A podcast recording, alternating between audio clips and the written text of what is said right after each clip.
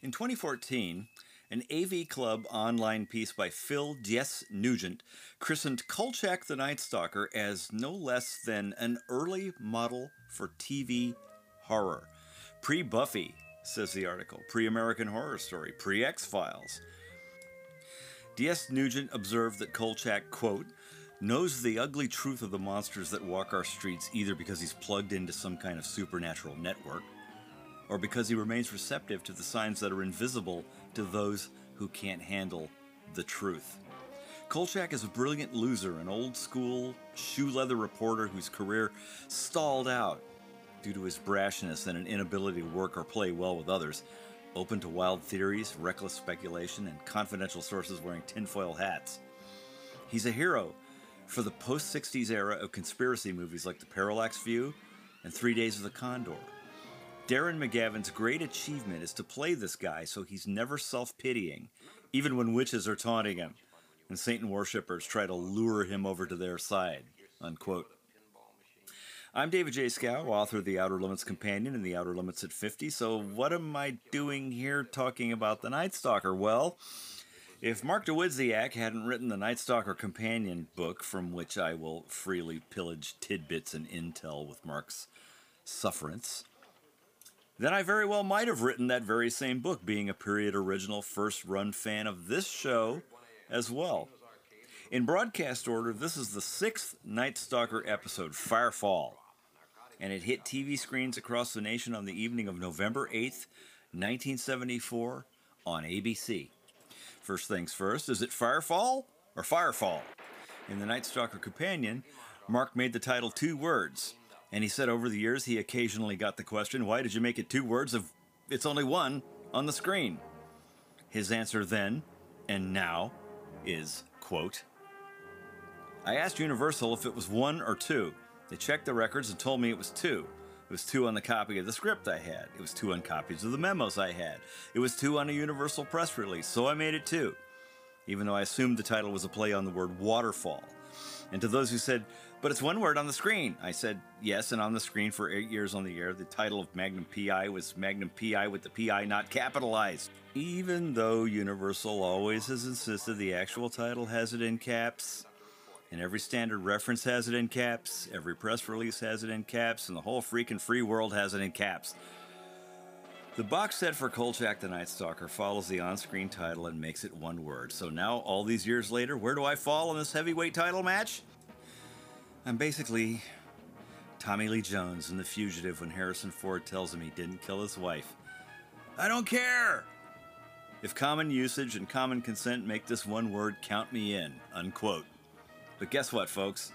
Firefall, the compound word, is an actual word. I looked it up. Quote from Merriam Webster Firefall is a tree whose fall is caused by the partial destruction of its roots in a ground fire. It's also the name of a rock band that formed, guess when? 1974, out of leftovers from the Flying Burrito Brothers and uh, another band called Zephyr. Firefall was the second of four episodes directed by Don Weiss after The Vampire and before The Trevi Collection and Demon in Lace.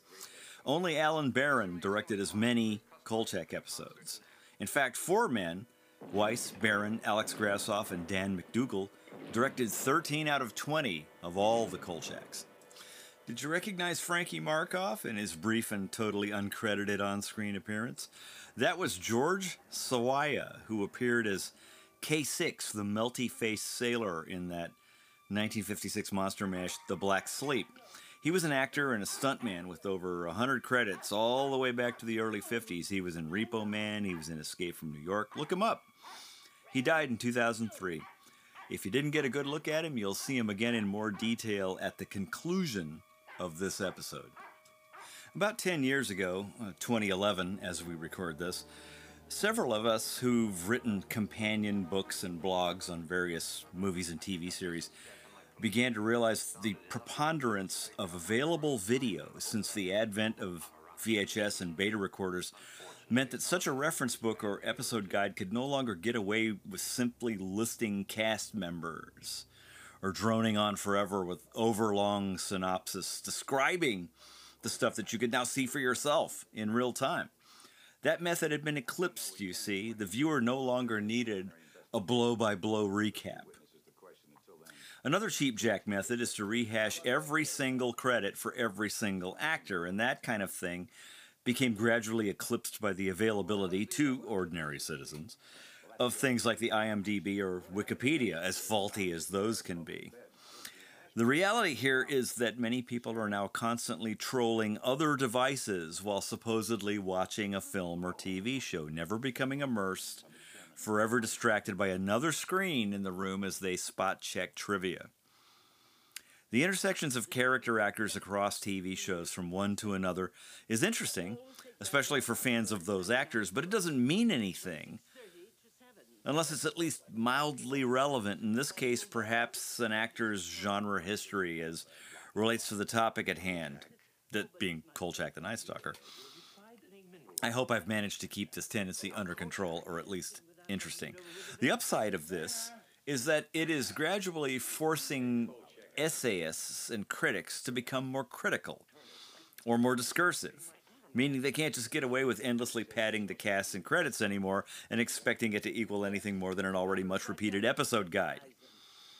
Mark Dawidziak correctly logs this stuff as trivia because it is. He noted that for speaking engagements, he also brought a stack of companion style books explaining how all of these have become more or less obsolete. Mark said, quote, Mainstream publishers are certainly no longer interested in them, and I'm glad I wrote the two I did when I did. Unquote. Now, I'll probably contradict myself instantaneously here, but my mission is the hope that the Kolchak fan will learn at least one single thing they didn't know before from taking this little side trip with me. Now, as we'll discover later in the story, when the teleplay was being written, the title of this episode was obviously The Doppelganger. And indeed, that's the title featured on the cover of the, the script, crossed out and replaced by Firefall, one word, which may be a bland substitute, vague, vanilla, for the same reason, basically, that Horror in the Heights was not called Rakshasa, or the Spanish Moss Murders wasn't called Père Malfait. It never pays to confuse viewers who are already language challenged and might not have ever reached for a dictionary in their lives. That's Carol Veazie as Mrs. Sherman with the little dog. She was born in 1895, and this appearance right here was her final role in TV or film. She died at uh, age 88 in 1984, 10 years after this was filmed. The supernatural antagonist of Firefall is actually much more than a doppelganger. He's at least five monsters in one. He fits the stats for an actual doppelganger that is an evil twin, a la Edgar Allan Poe's William Wilson. He's also a poltergeist, a particularly irksome ghost who pesters people to stay awake. He's a fire ghost, a possessing spirit like the Horla of Diary of a Madman, that movie with Vincent Price in 1963, which involved water, not fire, but yet another of the four elements. Uh, in a 1994 episode of Are You Afraid of the Dark, the tale of the fire ghost is literally the ghost of a fireman. Also, pyrokinetics. Scientists agree that there is literally no plausible method for a human brain or any other kind of brain to trigger explosions or fires. But my pal Steve Bissette points out the now very famous Canneto di Caronia fires in Sicily fairly recently, 2004 and again in 2014. Accusations thrown hither and yon regarding pyrokinesis, ghosts, earthquakes, poltergeist activity, demons, volcanoes, geomagnetics, UFOs, all of it completely and thoroughly unproven. In his very comprehensive article published in The Atavist in 2016, Ariel Ramchandani sums it up by saying, quote, In such a deeply Catholic country, nothing provides as much drama as Satan, unquote. Victims beseeched lawmakers, the church, and science, and nobody had a coherent answer. Victims wanted to bring arson charges, but there was nobody to charge. They evacuated the town, but the best explanation anybody could come up with was that the fires were unexplained. Hey, maybe it was Frankie Markov. Eventually, they nailed a couple of arsonists, torching places for profit. I recognize Fred Beir right away as Ryder Bond thanks to his appearance in an Outer Limits episode called The Man with the Power in 1963 with uh, Donald Pleasence. This is a decade later, and he's looking pretty good, especially for a guy who'd be dead in fewer than 10 more years. Cancer took him young at, at age 52 in uh, 1980. You might also know him from uh, Twilight Zone, uh, from Richard Matheson's Death Ship. He was a sturdy and reliable character actor who worked mostly in TV with a few features like uh, Damn Pistols of Dallas in 1964 or Assassination in 1967. Next up on our list of Firefall themes is spontaneous combustion, unexplained outbreaks of fire, which have historically frequently been blamed on evil spirits. When it comes to people, suddenly bursting into flames as opposed to inanimate objects or buildings for no reason? Well, we have to remember that over the last 2,000 years, there have been approximately 150 reported cases of so called spontaneous combustion. And we also have to remember that the human body is um, about 60% water. Closer to the main Kolchak timeline, almost parallel uh, Steve Bissette also happened across a uh, 1974 issue of Fate magazine, which chronicled two families spanning four generations subjected to recurrent spontaneous psychokinesis phenomenon, which involved fires and flying household objects that struck and often hurt them. It had all centered around their baby. Another issue of Fate gave us the term pyrotic, supposedly meaning a person capable of starting fires by other than physical means, which puts it right in the league with spontaneous human combustion, or SHC. That is to say, pseudosciences, something that falls into the descriptive realm of alleged phenomena, just like UFOs and Bigfoot. That didn't stop people from making lists of the characteristics of SHC as far back as 1825 uh, some of these characteristics you may notice apply to the victims of firefall as well, particularly the observation that the fire has caused very little damage to combustible things in contact with the body. Other such characteristics included the victims were chronic alcoholics. They were usually elderly females. The body had not burned spontaneously, but some lighted substance had come into contact with it. The hands and feet usually fall off. Remember that one. We'll come back to that one in a bit. Or the combustion of the body has left a residue of greasy and fetid ashes, very offensive in odor. Another monster category of firefall is the sleep deprivation ghost, otherwise known as ghost oppression, where a malignant spirit hectors you to stay awake. Now, it's commonly known that if you lose enough sleep, you're going to start seeing things. Many instances of ghost oppression also feature sleep paralysis, the inability to move while the ghostly biz transacts. About 99 out of 100 of these instances can be explained by what are called hypnagogic or hypnopompic hallucinations. Hypnagogic is what you see when you're trying to fall asleep, and hypnopompic is what you see when you're trying to wake up. This kind of stuff also explains a lot of demonic visitations in way back when The paralysis was often described as an unseen weight on the body. Now, most of this stuff boils down to suggestibility, which should tell you everything you need to know about paranormal phenomena. But what if you really were beleaguered by a jealous ghost who was envious of both your career and your standing? Who has the means to take all that away from you by literally taking your place in the world? Because you've allowed the opportunity to occur by letting your rich guy privilege excuse you from cutting across Frankie Markov's funeral cortege. Brief aside, sadly, this episode marks the last appearance of Carol Ann Susi as Monique Marmelstein. It was three episodes and out for Monique. She was rinsed out of the series when producer Cy Chermak replaced the producer of the first two episodes, Paul Playdon. Also jettisoned after three appearances was Gordy the Ghoul, John Fiedler, Although a couple of second string morgue attendants pop up in later episodes to less effect, like Steve uh, Franken in uh, Chopper.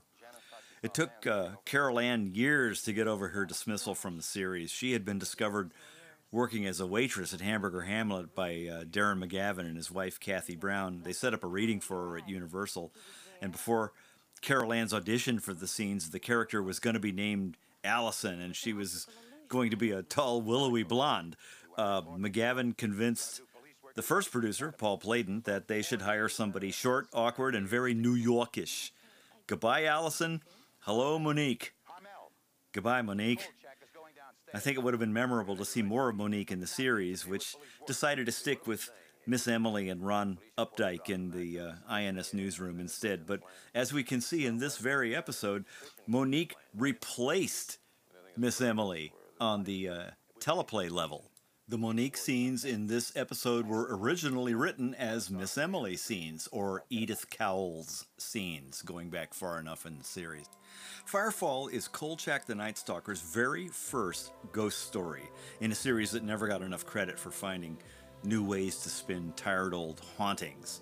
Several monster presences in Kolchak are nothing more than vengeful ghosts, suitably tarted up and streamlined by David Chase and Rudy Borchert and Michael Kozoll.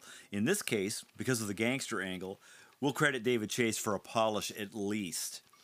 But ghosts are the backbone of this episode, as well as Chopper and the Knightly Murders. Uh, Chase's stylized syllabus of monsters was otherwise quite varied and innovative. As I said on the commentary track for the zombie, besides the ghost stories, there were two other kinds of Kolchak episodes classic monsters, a, uh, a vampire, a werewolf, a witch, a zombie. Newcomers, Quetzalcoatl, a succubus, the Matchemonedo, the Diablero, and so on. And there's actually a, uh, a smaller but no less important subcategory in there. Threats that are completely non supernatural, uh, being a robot in Mr. Ring or a uh, thought out uh, primitive 2001 altered states looking throwback in Primal Scream, uh, which I should note is particularly notable as being a rare time where Tony Vincenzo is not only convinced of Kolchak's story, but thoroughly supportive of it and ultimately scuttled by the same forces that usually shut down Kolchak alone. And I guess in this third subcategory, we could also count the weird lizard guy in The Sentry, too. Another Outer Limits connection is the writer of this episode, Bill Ballinger, who did this uh, Kolchak as well as Primal Scream. His uh, Outer Limits episode in 63 was The Mice. But most people don't know him for his primary pursuit, which was as a crime and suspense novelist of nearly 30 books. From his first, The Body in the Bed in 1948, to his last, The Lost City of Stone in 1978. He moved freely from detective novels to hard boiled novels to the spy boom of the 60s. He wrote in the mode of uh, James Cain or David Goodis with a little bit of Fredric Brown thrown in like Zekial Marko slash John Trinian, who did The Zombie, uh, according to my friend the late Bill Crider, Ballinger unfortunately falls into the category of neglected writer whose books are worthy of rediscovery. His 1955 novel The Tooth and the Nail was finally made into a movie in 2017. Ballinger was successful as a scenarist, too, having written 11 episodes of the Mike Hammer series, which starred Darren McGavin and over uh, 40 episodics altogether, plus several features such as the uh, Victor Buono movie The Strangler in uh, 64 and Operation CIA in 65. Firefall is Ballinger's last episodic television credit. He died in 1980. Right about now, you're looking at David Doyle from uh, Charlie's Angels here, following in Darren McGavin's preference for finding bit parts for light or comedic character actors. Uh, uh, You'll also spot Madeleine Roux a little bit later on. In uh, Charlie's Angels, David Doyle's character was named John Bosley, which led him to being frequently misremembered as Tom Bosley, who appears in the Kolchak episode The Sentry. Are you confused yet? Burned up bodies seem to be the sub theme for the fake TV movie, quote unquote, cobbled together for late night syndication from this episode and The Energy Eater.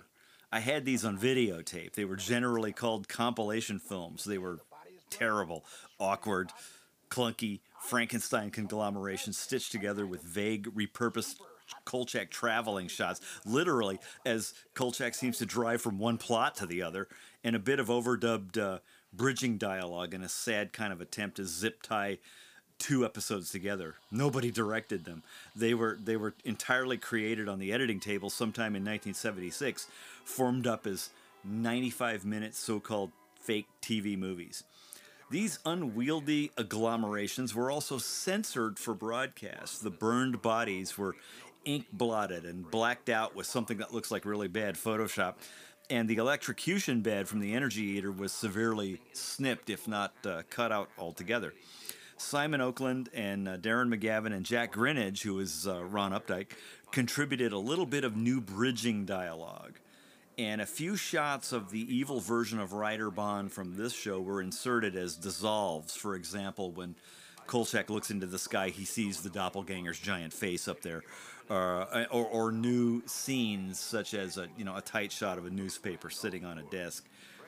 Thanks to this regifting, the four episodes thus victimized Firefall and the Energy Eater as Crackle of Death, and Bad Medicine and Demon in Lace as The Demon and the Mummy. These four shows were omitted from the Kolchak syndication package when it started its resurrectional run as part of the CBS late movie in 1979. That run was persistent through 1981 and helped remind Kolchak fans of what they were missing. Each cycle always started with another rerun of The Vampire episode. They were regularly preempted by news specials, basketball games, and reruns of Hawaii Five-O. The two main cycles were 1979 through 1981 and 1987 through 1988. Crackle of Death and the other hybrid movie were also separately released on VHS by Columbia House in the 1990s. My obsessive buddy Steve Bissette also chimed in to point out that Ryder Bond is in the very fine tradition of haunted musicians, such as uh, Richard Carlson in uh, Bert I. Gordon's movie Tormented in 1960. Tom Stewart killed me! Or uh, Roy Castle as Biff Bailey in Dr. Terror's House of Horrors in 1965, the guy who shoplifts the uh, voodoo music. Or Alan Alda being possessed or replaced by the ghost of Kurt Jurgens in the Mephisto Waltz in 1971 from the Fred Mustard Stewart book written in 1969. But I think that in a way, though this all goes back to Phantom of the Opera, which good old Gaston Leroux wrote about 1910, and which David Chase had in his pocket as a potential backup Kolchak episode just in case they needed to shoot one fast and dirty uh, on the Universal backlot using, in fact, the Phantom of the Opera stage. And what is Phantom of the Opera? Uh, but a ghost story told in the Paris Opera House. Did you know the whole falling chandelier thing was based on a true incident? It, it wasn't the uh, chandelier that fell, but a counterweight. However, it did hit somebody and, and kill him. Conveniently enough for our purposes, the Encyclopedia of Literature reports that Phantom of the Opera is a heady stew of all things Gothic horror, full of ghosts, madness, outrage, superstition, and revenge. Just like Firefall, we're about to witness the death of Philip Randolph Rourke. Well, so much for the sleep theory. Despite the first two reclining deaths in this episode, neither Philip Randolph Rourke nor Kolchak are sleeping when flames burst out to threaten them. This is about to become a lot more complicated once Kolchak consults his gypsy informant. Unfortunately for our continuity department, the crystal clarity of this Blu ray makes it much easier to see the California license plates on the background vehicles in many shots, as well as the Los Angeles style city street signs. It's called suspension of disbelief, folks, because sometimes you have to hoist it. In a quite unexpected article that popped up in The Guardian in March of 2021, unexpected because who covers the series now except us, writer Doug Wallen calls Kolchak the Night Stalker, quote, a wincing pleasure to watch between its low budget 70s scrappiness and its resistance to any satisfying closure. Well, I'll address that whole closure thing in just a little bit here. Wallen also calls Kolchak Sisyphean, a particularly apt likening between Carl and the former king of Corinth in Greek mythology, who twice cheated death and was thus condemned by Zeus to roll a boulder uphill in Hades for all eternity. Get to the top and the boulder rolls back down to the bottom. Start again for all eternity. Wallen says, quote, That's exactly how it should be for Kolchak, always on the hunt and never any closer to success. Kolchak runs on sheer persistence, unquote. And thanks to the preponderance of comic books and books that followed in the wake of the show's cancellation, Kolchak has definitely matured over the years into a legitimate cult item, the kind of thing the original fast buckers at Universal could never have accomplished intentionally. Just so you know, that is the rather bombastic Tchaikovsky Fourth Symphony that they are rehearsing for their alleged children's afternoon concert, which we saw announced on the sign outside as Kolchak walked in. I mentioned over on the track for the zombie that Carl Kolchak had a surprising longevity and persistence for a character that apparently uh, nobody at the studio wanted around. There were assorted efforts to resurrect him in assorted movie projects starring the latest flavor of the moment actor, but first of them all was Dan Curtis's attempt to do a Kolchak clone in a TV movie called The Norliss Tapes in 1973, which, if you squint, could pretty much be a Lost Kolchak episode. The beats are identical, the format's the same, except that David Norliss is uh, Xeroxed off as some sort of true crime writer, not a reporter. And if we're to judge by his Kolchak like voiceovers, uh, he's a writer f- responsible for some truly punishable prose. Just like Kolchak, Norliss leaves behind a record of his investigations in the form of a stack of cassette tapes. William F. Nolan wrote the teleplay, presumably based on a story idea by Fred Mustard Stewart, who we just mentioned. Remember Fred Mustard Stewart? The guy who was briefly a flash fire horror writer during the 70s in the wake of The Exorcist with uh, books like The Mephisto Waltz and The Methuselah Enzyme. I don't have any details on his story idea other than it involved a walking dead man. The same of which could be said for both The Night Stalker and The Night Strangler when you think about it. It was written under the working title Demon, which might suggest to you what the menace was, in this case, uh, an Egyptian god named Sargoth, who inhabits a sculpture specially prepared for him with blood in the clay by an artist who will thus gain immortality in trade. Yes, all the victims in the Norliss tapes were drained of blood too. On paper, Roy Thinnes, veteran of the Invaders, must have seemed like a terrific choice for David Norliss tormented writer, skeptic turned believer, but his performance is somnambulant and dull, a polar opposite to the sheer verve of Kolchak. About the time the Norliss tapes was broadcast as a pilot that never took off in early 1973, Dan Curtis also greenlit a third Kolchak TV movie, The Night Killers, asking Richard Matheson to script it.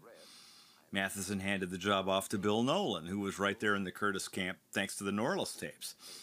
Eventually, the script was credited to both Matheson and Nolan and concerned an android robot takeover of the government in Hawaii uh, set up by aliens from a flying saucer.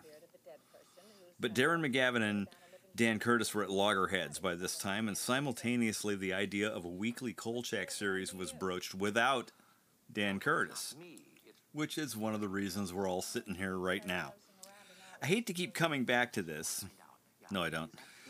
But The Night Killers is amazingly similar to the plot of a never filmed Outer Limits episode written by Joseph Stefano, Richard Newman, and Lou Morheim back in 1963. Its title was Little Mother of All the World. There's a book that uh, you can look it up in if you're if you're interested. Side note Kolchak actually refers to his digs in The Night Killers as a furnished room, which, quote, like Llewellyn P. Crossbinder, was ugly, bleak, and overvalued, unquote. He actually gains the use of a beach cottage being in Hawaii. He also goes through a series of automobiles he ironically calls chariots of delight. Still, the Norliss tapes is probably a pretty good barometer of what the never filmed Night Killers movie would have looked like if you subtracted Matheson's signature humor and handed the entire project off to second string players. Basically, likable actors plod through a procedural of the strange, accented with those signature Dan Curtis attack sequences by an inarticulate, snarling menace that tosses people around, and culminates in a pallid climax that doesn't amount to much of a resolution. What makes the Norliss tapes interesting in the Kolchak canon is its class reunion of much of the talent on both sides of the camera uh, for those Kolchak telefilms. For completists only, it was still impactful enough for Gene Roddenberry to rip it off several years later with his own failed pilot about occult detectives, Spectre, in 1977. But another failed pilot about another sleuth of the supernatural, Leslie Nielsen, had been turned around into a feature film called Dark Intruder in 1965. And of course, Joe Stefano had already been there first, too, in 1964 with another unbroadcast pilot, The Haunted starring Martin Landau as psychic investigator Nelson Orion, which was also released at feature length in foreign markets as The Ghost of Sierra de Cobre. And you can obtain both versions for your very own via our home planet right here on Kino Lorber with a commentary track by, well, me. Now, this tea room revelation is basically the moment where the story hangs a left turn into Invasion of the Body Snatchers. Because Doppelgangers aren't always ghosts looking to possess someone, nor is there any kind of supernatural rule that they have to wait for you to fall asleep, nor is there any of this holy roller stuff about a doppelganger not being able to enter sanctified ground like a church, nor is there any prescribed methodology for the elimination of such pesky spirits. It's all confabulated from bits and pieces of all the assorted different myths, which is guaranteed at some point uh, to lead to Kolchak digging up another grave just like he did in The Zombie. Now, I don't know if anybody else has touched on this in their commentaries, but when Kolchak shut down in 1975, the series had, by Darren McGavin's estimation, as told to Mark Dawidziak, quote, over $75,000 in unproduced material, scripts, story ideas, story outlines, unquote. As Mark says in the Night Stalker Companion, if there'd been a 21st episode, it probably would have been one called Eve of Terror, a Stephen Lord script taken to final draft by Michael Kozoll in early March 1975. The two writers had already collaborated, so to speak, on uh, Demon in Lace, and the story involved an unwitting female Jekyll Hyde scientist transformed into a killer alter ego by experimental high frequency sound waves. Other unfulfilled ideas involved a beast child in a mining community in West Virginia, another deal with the devil story called The Get of Belial, uh, murderous wax figures coming to life in The Executioners, and that emergency bottle show I mentioned, proposed by David Chase as a way to use the old Phantom of the Opera stage. Uh, right there on, on the backlot, essentially a haunted monster movie stage story. Uh, there was a story about Bigfoot from Zemeckis and Gale, who had done Chopper. Uh, a story about the Medusa. Uh, Native American legend called the Piasa bird. But Kolchak went dormant until he was resurrected in spirit as Agent Arthur Dales for two episodes of The X Files in 1998 and 1999. As I said on the commentary track for The Zombie, McGavin's third appearance as Dales was sidelined by a stroke and M. Emmett Walsh came in as a pinch hitter, but not as Dale's brother, my mistake, but as Dale's uh, himself. As far back as 1986, Bill Nolan uh, had also resurrected the protagonist of the Norliss tapes as a paranormal investigator, uh, David Kincaid, for three stories that were finally collected together in 2011 in a book called uh, Kincaid, a Paranormal Casebook.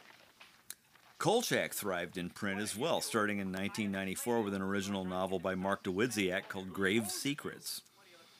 Before this, Jeff Rice's original The Kolchak Papers novel, unpublished until the first TV movie was a smash hit, and The Night Strangler, Rice's uh, novelization of Richard Matheson's teleplay for the sequel, had been reprinted and recombined in various forms by various publishers. Okay, hold that thought for a second. We'll come right back to uh, the book's in print, but Kolchak is fixing to reel off a hit list of victims of fire ghosts, which is pretty much made up uh, to parallel similar scenes and structure you will remember, especially derived from the TV movies. Kolchak's list is made up, but uh, I've got my own list. Literally, the history of so called fire poltergeists was cited in a 2016 article called Mysterious Cases of Pyromaniac Poltergeists, compiled by Brent Swancer. He gives us Odin, Indiana in 1841, Bladenboro, North Carolina in 1932, Flat Rock, Ohio, and Macomb, Illinois in 1948, Tarpon Springs, Florida in 1952, Talladega, Alabama in August of 58, Orland Hills in Chicago of March 1988. I could go on, but I won't. Now, most of the subsequent prose novels uh, concerning Kolchak were bannered under the masthead series title of Kolchak the Night Stalker, which forced the use of two colons. If you're interested, uh, titles include A Black and Evil Truth, The Lovecraftian Horror, and The Lost World, all by C.J. Henderson, The Faceless God by James Chambers, Penny Dreadful, The Time Stalker, The Night Chicago Died, in a novelization of the Night Killer script by Chuck Miller, The Last Temptation by Jim Beard, and Strangled by Death by Will McDermott. Most of these were published in the 2000s. There was also a series of Kolchak anthologies featuring original stories by multiple contributors, all mastheaded under the general title Kolchak the Night Stalker Chronicles in 2005, uh, the Night Stalker Case Book in 2007, and the Night Stalker Passages of the Macabre in 2016. The first two books were omnibused in 2011 as the Night Stalker Compendium. Then, inevitably, there were comic books. There was the 1974 Marvel comic spoof, uh, The Night Gawker, um, a Kolchak inspired character named Paul Butterworth in a 1976 issue of Tomb of Dracula, and a Kolchak cameo in Sterling Clark's The Renegade number one uh, in, in 1993 as part of a story called The Night Slayer. Right now, we're having a short visit with uh, Virginia Vincent, who plays uh, Frankie Markov's widow, and uh, was an ingenue back in 1958 when she appeared in The Return of Dracula, and uh, later played the matriarch of the Carter clan, the mom in the original The Hills Have Eyes, about 20 years later. Now, comic book wise, around 2002, the floodgates really broke open, unleashing a cascade of nearly 40 different Kolchak titles in graphic novel formats. Some of them doing weird things like teaming Kolchak up with H.G. Wells' Dr. Moreau, or Anne Francis's Honey West, or, or Sherlock Holmes, or The Green Hornet. Many of these efforts were not so much an attempt to spin off or modulate the character of Kolchak so much as shellac a single version of him in amber for endless replication in the further adventures of category. Nothing wrong with that, of course, but it's a very low bar and a total no growth scenario that has befallen everybody from James Bond to Doc Savage. Bond couldn't escape that white tuxedo. Doc can't escape that ripped up safari shirt, and Kolchak is still dressing exactly the way he did in 1974. I had an idea how to address this once, but no go. And lo and behold, time passed until The Night Stalker was rebooted as a brand new TV series in 2005. Reboot Kolchak the Night Stalker. How dare they, right? Revamp Kolchak into a post Darren McGavin tormented hero with a dark secret lose the seersucker suit, lose the hat, lose the yelling matches with Vincenzo, subtract the idiosyncratic byplay, in fact, stomp cruelly on childhood recollect of everything that made Kolchak the Night Stalker memorable. Bad, bad TV people, evil reavers of cherished youth, right? ABC sure thought their 2005 series was a massive fail because they canceled it after only six episodes aired. They shot 10. Fans of classic Kolchak had plenty to bitch about too, whining and stamping their hooves about each and every microscopic deviation from what they were convinced was some kind of gospel. And in the middle of the first decade of the 21st century, internet comment boards gave even the least literate of these champions ample space in which to wheeze and poot their displeasure, as though their opinions mattered for anything when the network itself had dropped the axe. But classic Kolchak was abundantly available by this time in the form of comics and tie-in books uh, and new tales that played by the old rules. For the most part, they didn't preserve or perpetuate Carl as, like I said, shellac him in amber, the way John Gardner's modernized novels tried to preserve the Playboy philosophy era James Bond. Accurately, but at the airless cost of repeating what had already been done, or or they reconfined him with those other fictional sleuths and other and other weird characters. Upside, well, these ongoing works still kept the flame burning, I guess. Like many other Kolchak acolytes, producer Frank Spotnitz had begun his career as a journalist before he fell into The X Files for a marathon nine season run. When he was offered the Night Stalker by ABC and Touchstone Television, he grabbed it with both hands because he had been 14 when the original series debuted and freely admits he was one of the show's biggest fans. Accordingly, he had attempted to write Carl Kolchak into the X Files, which was a plan scuttled by Darren McGavin, who initially felt ripped off. Once McGavin got a proper taste of the X Files, he came on board as that thinly disguised Kolchak Man K for, for two episodes. In the episode Aguamala, McGavin points out to Fox Mulder, quote, If I had had someone as savvy as Scully all those years ago, I might not have retired, unquote. Well, it's fair to say that the X Files helped enable this Kolchak reboot. It was also a huge obstacle. Kolchak now had to fit into a post X Files TV universe and not be dismissed, as some put it, as X Files light. Considering all the other spin offs and features in the X Files family, it's a shame Kolchak's run was truncated, leaving potential character arcs undeveloped and unexplained. As the pilot episode proved, Spotnitz's heart was in the, exactly the right place, even extending to uh, three hat tips to classic Kolchak. Number one was a digital cameo by McGavin himself uh, as Kolchak in the Beacon newsroom. Look close and you'll see it's a shot of Kolchak putting a hammer and stake in his work bag from the Night Stalker. Uh, the second one was Kolchak's bird feeder hat hanging in the new Kolchak's home office. And the third one was the license plate on Kolchak's upgraded Mustang, which read 197DMG2, as Spotnitz explained for Darren McGavin, 1972. Vincenzo was recalibrated as minor royalty, more than a blustery father figure. This revised Tony would go to bat for Kolchak, especially when constitutional rights were at stake. Kolchak himself was subdivided into a threesome for the sake of more character interplay. Kolchak himself, now a man harboring a dark secret on a personal quest. Perry Reed, a distaff side and reluctant partner who takes over much of Vincenzo's old uh, doubting Tony role. And Jane McManus, who assumes the role of Kolchak's camera and tape recorder and becomes his satellite and uh, gopher. Remember Bernie Fain from the original TV movie? Well, he reappears now refitted as an antagonist in the mold of uh, uh, the fugitives, uh, uh, Lieutenant Phil Gerard. Thanks to incomplete information and circumstantial evidence, he wants to nail Kolchak for the murder of his wife, Irene, who was christened after the Kathie Browne character in The Sentry. The blood, so absent from the original series, uh, was now present in abundance, offered more as a grueling aftermath than as jumpy splatter. Spotnitz specified a color palette where red was used almost exclusively in the context of death or danger, even to the extreme of removing the red lights from uh, police cruiser flashbars.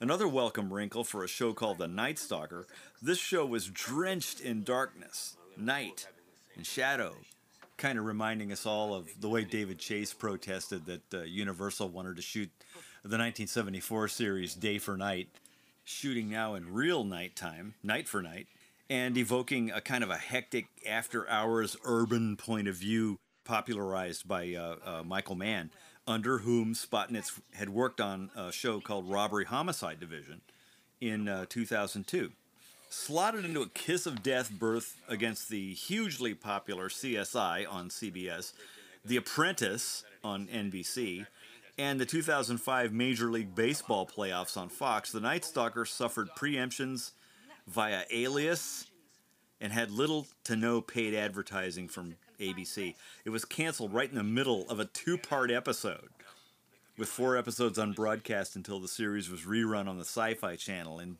2006. You can get all these episodes if you're interested, uh, all on DVD and assorted download options. In an interview conducted by Devin Faraci for uh, Chud.com in 2006, Frank Spotnitz noted, quote, The more I thought, the more I realized you can't do Darren McGavin better than Darren McGavin. It's a fool's errand. It was better to go for a completely different approach to the character and series and hope that over time people would accept it not as better than McGavin, but different. Unquote. Carl Kolchak wasn't heard from much after that, except for another spiritual nod during The X Files, which uh, got itself resurrected for an additional season in 2016, and an episode called Mulder and Scully Meet the Were-Monster, based on a Darin Morgan script titled The M Word, which had been written originally for the Night Stalker revival we just talked about. Comedian Rhys Darby plays a shapeshifter, not a human who becomes a lizard man, but a lizard man unprepared for the burdens of shapeshifting into a human being who dresses exactly like one of his victims. Some guy in a seersucker suit wearing a banded straw hat. Let's glance at Bill Ballinger's original teleplay uh, called The Doppelganger, which runs long, 67 pages long, whereby the yardstick of thumb it ought to consume about 51 or 52 pages. Many early draft Kolchak scripts exceeded this speed limit, the most amazing being The Youth Killer at a whopping 76 pages. Something had to go from the doppelganger. Basically, 16 pages had to go. And when you're done adjusting a script for length, you start trimming overly costly or complicated scenes or effects. And Firefall already contained a lot of potentially troublesome and dangerous live fire gags on set, a lot of them with Darren McGavin right in the middle of a conflagration. The first interesting bit is that Kolchak is already exhausted, worn out as the story begins. We see uh, Frankie Markov's widow riding in the funeral limousine, sitting next to the guy who shot her husband. During the first scene at INS, Kolchak slouches in 10 hours late because he says, I was practically up all night trying to run down that story on Mason and Ryder Bond. Then Vincenzo redirects Kolchak to the real estate swindle story, and we hear Kolchak's voiceover. The Wilkinson family are the biggest rip-off artists in the country. When they hit a town, it's like a plague of locusts hitting a wheat field. They're gypsies, a couple of hundred belonging to the same family. They follow the seasons, traveling back and forth across the U.S. in a fleet of Cadillacs. And here was a crew using one of the oldest homeowner hustles, driveway resurfacing, which consisted of scattering hot motor oil around with a broom. This is where Kolchak first meets Maria. When Philip Randolph Rourke burns up, the script specifies that his blackened corpse falls out of the car, but that his hands remain fused to the steering wheel. Remember the hands and feet thing we mentioned earlier? In that wonderfully creepy scene where Kolchak is talking to the doppelganger in Bond's apartment, the first thing to ignite in the apartment is the aquarium. Kolchak tells a neighbor to call the fire department and then jumps in his car, whereupon the back seat of his car catches on fire while he's driving, and the whole Mustang is quickly engulfed in flames. When Meyer, the cop, shows up, Bond's apartment is untouched. Meyer accuses Kolchak of malicious mischief. Now driving a rented car, Carl actually visits Dr. Stern, the one we see counseling Ryder Bond in the church later. Then he goes to visit Maria. Meyer actually lets Kolchak see Markov's file. When Kolchak visits Sofia Markov, the tone is completely different. The apartment is a dump. Sofia hates her dead husband, and there are five other children raising hell in the background. It'll interest you to know that Frankie's budding arsonist son is named Thornton. There's a scene where the doppelganger chases Carl down the alley behind the pinball emporium, and as Carl runs down the alley, the wall, the trash cans, and a fire hydrant all burst into flame. As Carl drags Markov's corpse to the arcade, his rented car now bursts into flames, and as he drags the sack along, the garbage cans and alleyway detritus kept fire. When he enters the arcade, the jukebox and all the pinball machines come on chaotically. There are also wax figures in the arcade that catch fire as Kolchak entreats the ghost of Frankie Markov. And you may have noticed when Kolchak is digging up Frankie's grave, uh, the shot is from the zombie. Uh, you can actually see the shoe tips of the gangsters in one angle. And now, closure for Kolchak? I've got it for you right here. There is a magical episode of Tales from the Dark Side titled Distant Signals, which I maintain can be interpreted as a final and most satisfying chapter in the Kolchak legacy. Distant Signals was based on a short story by Andrew Weiner, originally published in Rod Serling's The Twilight Zone magazine in 1984. The teleplay was by uh, Ted Gershuny and tells the tale of another TV series deep sixed in mid season, Max Paradise a detective show loosely modeled on The Fugitive. Its washed up star, Van Conway, was played by Darren McGavin a decade after he had logged his final Kolchak episode and 27 years after he had played tough guy Mike Hammer, another model for Max Paradise. 17 years after the mid season cancellation of Max Paradise, an alien benefactor visits Earth to resurrect both Van Conway, now an alcoholic has been, and the series itself, a foul ball to almost everybody involved in it. The visitor, wonderfully played by Lenny Von Dohlen, wants the old team to reunite to make six more episodes of Max Paradise to bring closure to Max's story. Why? Because the faraway aliens have only just received our TV transmissions and we're dismayed that Max's story just seemed to cut out in midstream. If you squint a little bit, it's easy to read the episode as a charming metaphor that saves Carl Kolchak from the whatever happened to file. If you'd like to learn more, much more, there's a very entertaining Kolchak blog in which Mark Dawidziak and I and other worthies participated in 2016 with uh, robust entries and comments for all things Kolchak. Just search for the title It Couldn't Happen Here. And if Google gets confused, search for a Kolchak a day. Arthur Rowe's original script for Legacy of Terror uh, was originally titled Lord of the Smoking Mirror, and it features Kolchak in a voiceover that was never filmed, and it's worth quoting here as a summation of the Kolchak mantra, if you will.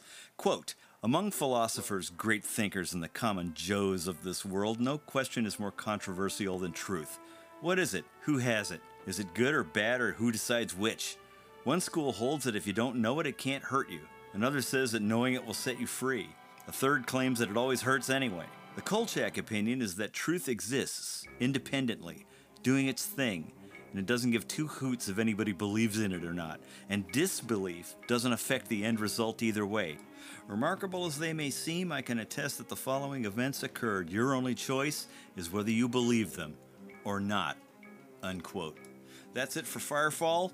As Monique Marmelstein said in a line she never got to deliver from the original script, when is a house not a house? When it's a flame. I'm David J. Schow, and thanks for listening.